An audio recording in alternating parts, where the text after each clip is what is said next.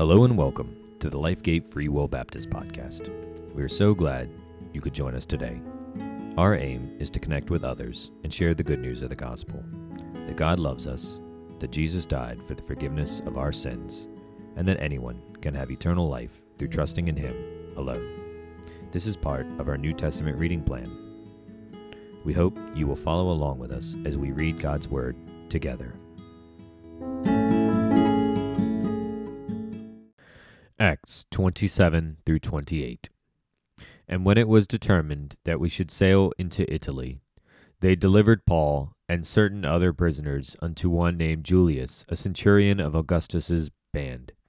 And entering into a ship of Adramyttium, we launched, meaning to sail by the coasts of Asia. One Aristarchus, a Macedonian of Thessalonica, being with us. And the next day we touched at Sidon and Julius courteously entreated Paul, and gave him liberty to go unto his friends to refresh himself. And when we had launched from thence, we sailed under Cyprus, being the winds were contrary.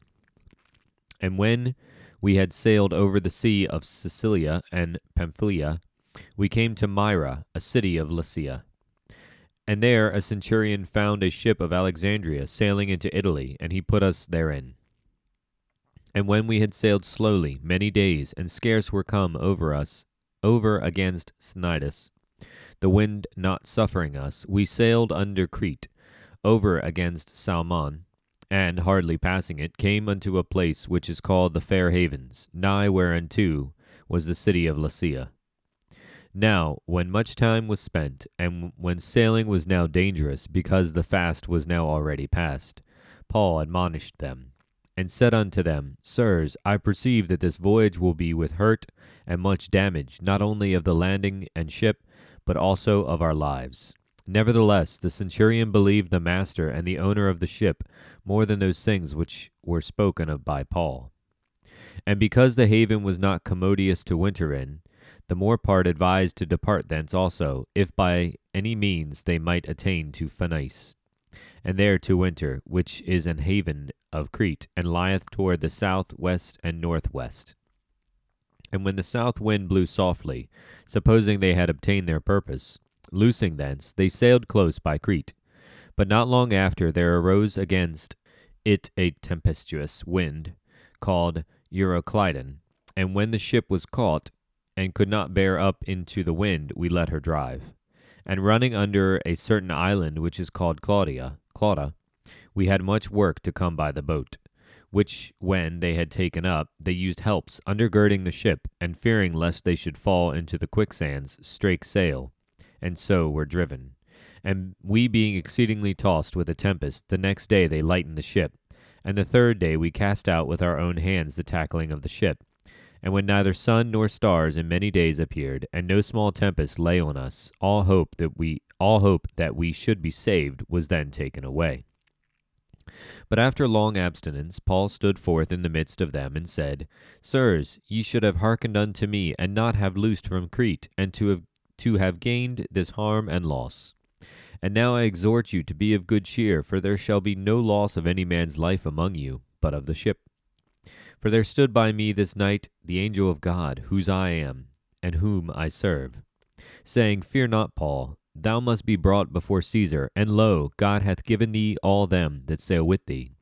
Wherefore, sirs, be of good cheer, for I believe God that it shall be even as it was told me.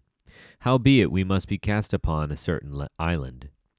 But when the fourteenth night was come, as we were driven up and down in Adria, about midnight the shipmen deemed that they drew near to some country, and sounded, and it found it twenty fathoms.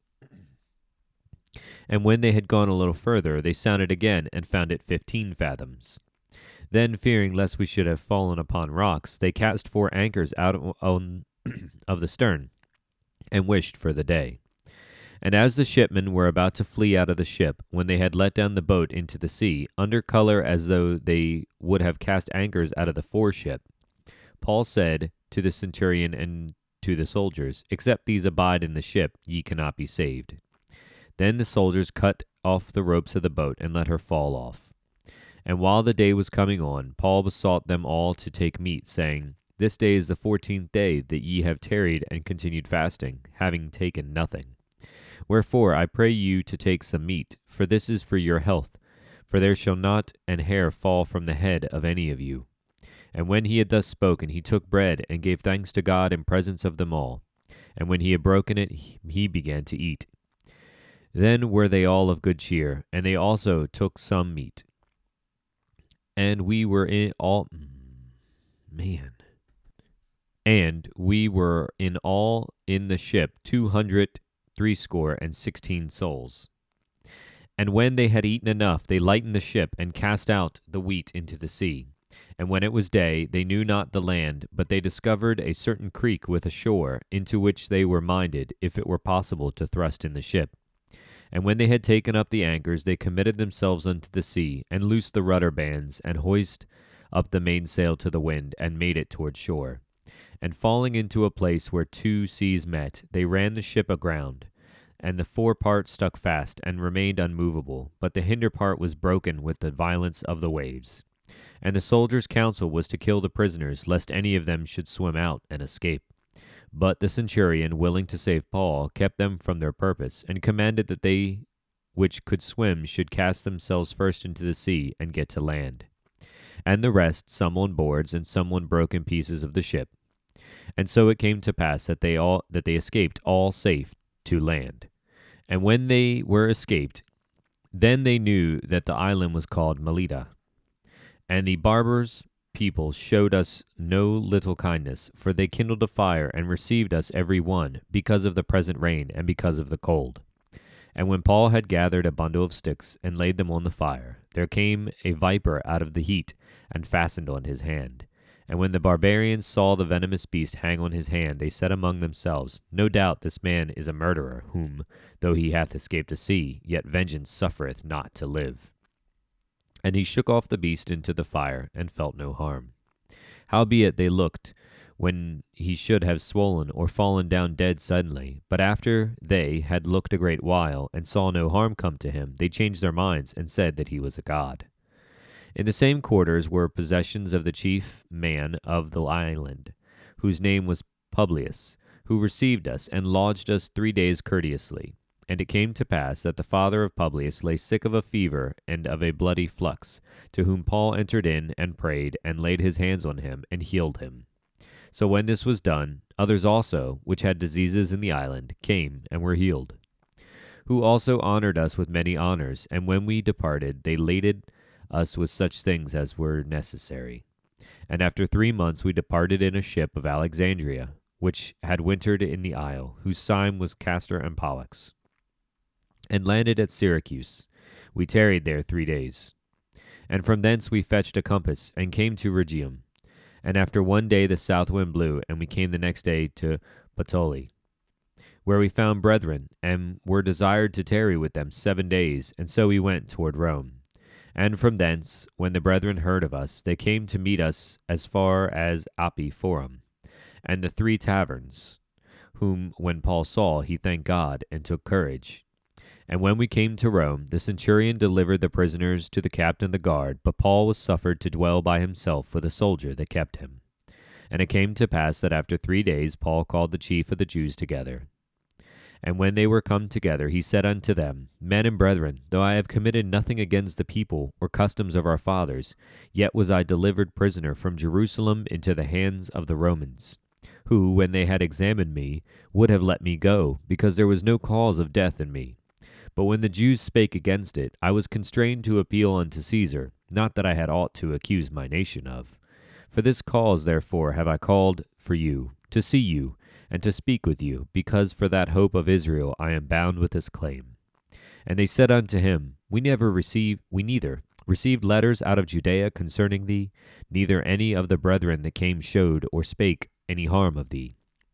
But we desire to hear of thee what thou thinkest, for as concerning this sect, we know that everywhere it is spoken against.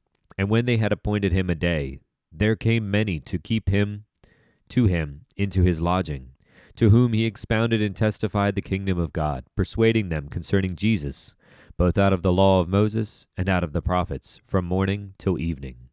And some believed the things which were spoken, and some believed not.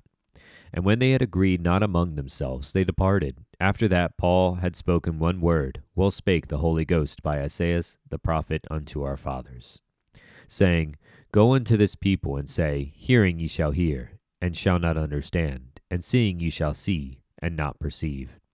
For the heart of this people is waxed gross, and their ears are dull of hearing, and their eyes have they closed, lest they should see with their eyes, and hear with their ears, and understand with their heart, and should be converted, and I should heal them. Be it known therefore unto you that the salvation of God is sent unto the Gentiles, and that they will hear it. And when he had said these words, the Jews departed, and had great reasoning among themselves. And Paul dwelt two whole years in his own hired house, and received all that came in unto him preaching the kingdom of God, and teaching those things which concern the Lord Jesus Christ, with all confidence, no man forbidding him. Acts 27 through 28.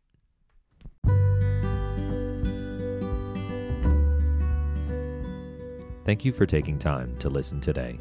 If you enjoyed this podcast, please consider sharing it with your loved ones. Additionally, you can contact us by using the information provided in this episode's description. We hope that you'll visit us again soon. May God bless you.